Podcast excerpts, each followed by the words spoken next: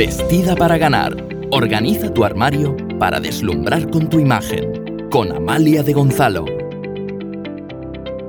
Hola, soy Amalia de Gonzalo. En el podcast de hoy voy a hablarte de los objetivos del año que viene. Y bueno, probablemente pienses, y de hecho lo pienso yo también, ¿cómo me voy a poner a pensar ahora en los objetivos del año que viene con la que está cayendo? Si realmente eh, pensamos al día por la situación tan complicada y tan delicada que estamos viviendo. Pero sí que es cierto que desde hace ya bastantes años me gusta organizarme, sobre todo en noviembre, un par de meses antes de que termine el año, me gusta organizarme tanto a nivel empresarial como a nivel personal. A nivel empresarial organizo y dejo automatizaciones creadas con muchas de las cosas que voy a tener que hacer de una manera regular dentro de, eh, las comunicaciones que tenga pues, con mis suscriptoras, con mis clientas, etc. Y esto mismo lo extrapolo a nivel personal. Lo primero, y digamos que lo que genera la base para crear ese organigrama anual son las vacaciones. No porque esté deseando que lleguen las vacaciones, que también, sino porque digamos que las vacaciones a la hora de organizar los objetivos de cada año son sagradas. Es tiempo con mi familia. Es tiempo que es un tiempo, digamos, de calidad, el poder descansar y el descansar, bien y tener eh, esos días bien reservados para poder coger energía y disfrutar con las personas a las que quieres, luego te carga las pilas mucho de cara a, bueno, pues a toda la época o todos los días de trabajo. Entonces lo que hago todos los años es pensar exactamente cuáles van a ser aprox, porque hay veces que no, pero pensar exactamente cuáles van a ser eh, esas épocas de fiestas, de Navidades, de Semana Santa, veranos, puentes, todos esos días en los que sí o sí no voy a coger el ordenador, voy a tratar de tocar lo menos posible el móvil, voy a tener desactivadas las notificaciones y voy a tener tiempo para mí, para hacer todas esas cosas que me gustan. Pero el resto del tiempo lo voy organizando por trimestres. Es decir, em, podríamos organizarlos y sobre todo a nivel de estilismo podríamos organizarlo a nivel de temporadas, ¿no? Primavera, verano, otoño, invierno. Pero a mí me gusta organizarme bloques de tres en tres. Enero, febrero, marzo, hacer una revisión. Abril, mayo, junio, hacer una revisión hacia atrás. Julio, agosto, septiembre, hacer una revisión hacia atrás. Octubre, noviembre y diciembre y hacer una revisión hacia atrás. Así es que marco hitos de tres en tres meses con cosas que quiero implementar tanto a nivel de imagen, como a nivel em, de hogar, eh, como a nivel de decoración y, como te decía, como a nivel de trabajo. Y es una de las cosas que me gustaría transmitirte hoy.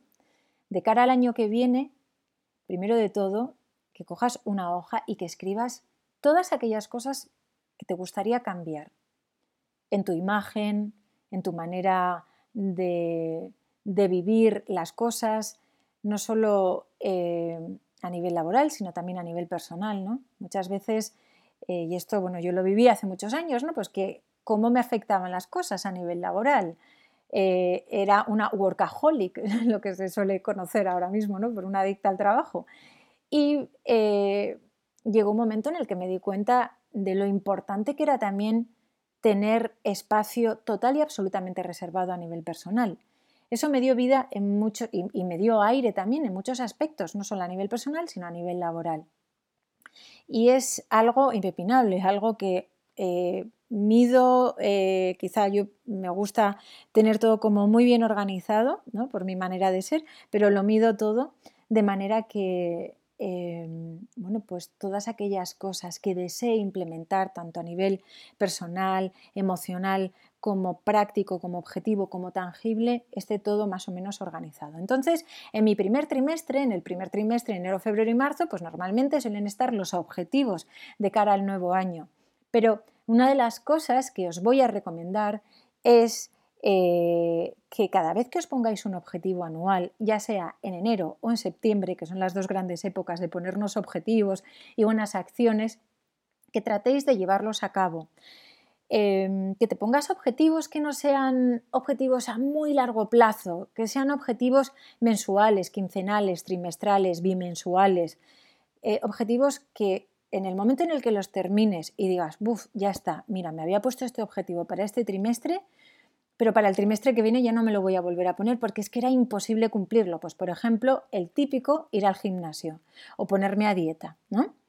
Eh, si te lo pones mm, como objetivo anual, ¿qué va a ocurrir? Pues que al mes o a los dos meses lo vas a dejar. Entonces es importante cómo te planteas esos objetivos. Dales como capítulos o épocas o etapas. Entonces, planteate esos objetivos de manera trimestral. Cuando pasa el trimestre, haz una revisión.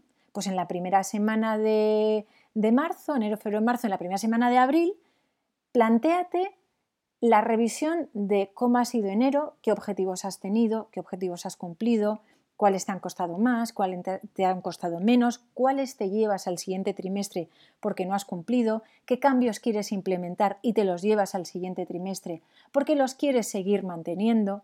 Y esto te va a dar aire.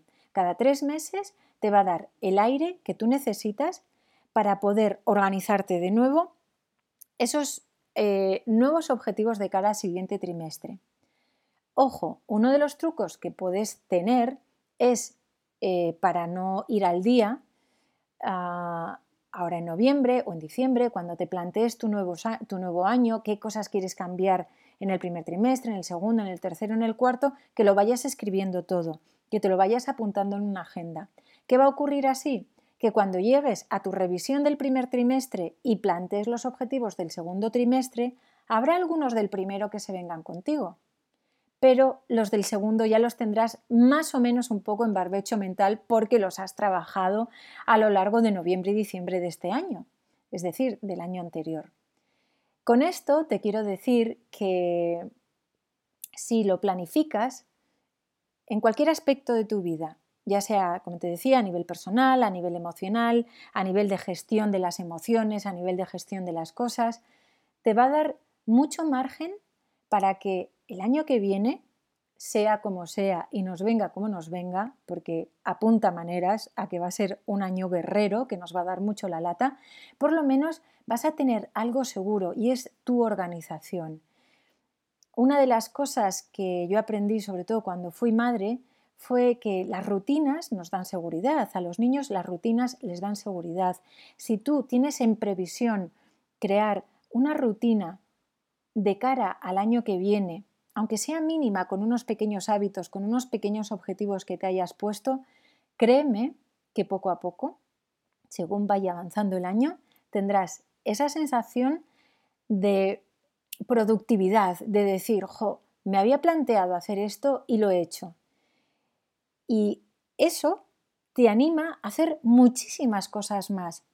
Y lo que va a hacer, la sensación que transmite esto de tener un objetivo y cumplirlo, es que te da una calidad de vida brutal, porque tienes la sensación de que te planteas cosas, te programas cosas, trabajas en base a un plan, vives en base a un plan, pese a que luego vengan un montón de cosas que te lo pueden echar abajo, pero tú siempre vas a tener ese objetivo ahí. Nada más, chicas, eh, me gustaría que me contarais, que me dijerais cómo os planificáis vosotros vuestros años, si lo hacéis con antelación, si vais al día, si os parece útil, si no os parece útil. Y bueno, ¿qué objetivos para vosotros creéis que pueden ser los objetivos primordiales de cara al año que viene? Nada más, os mando un abrazo.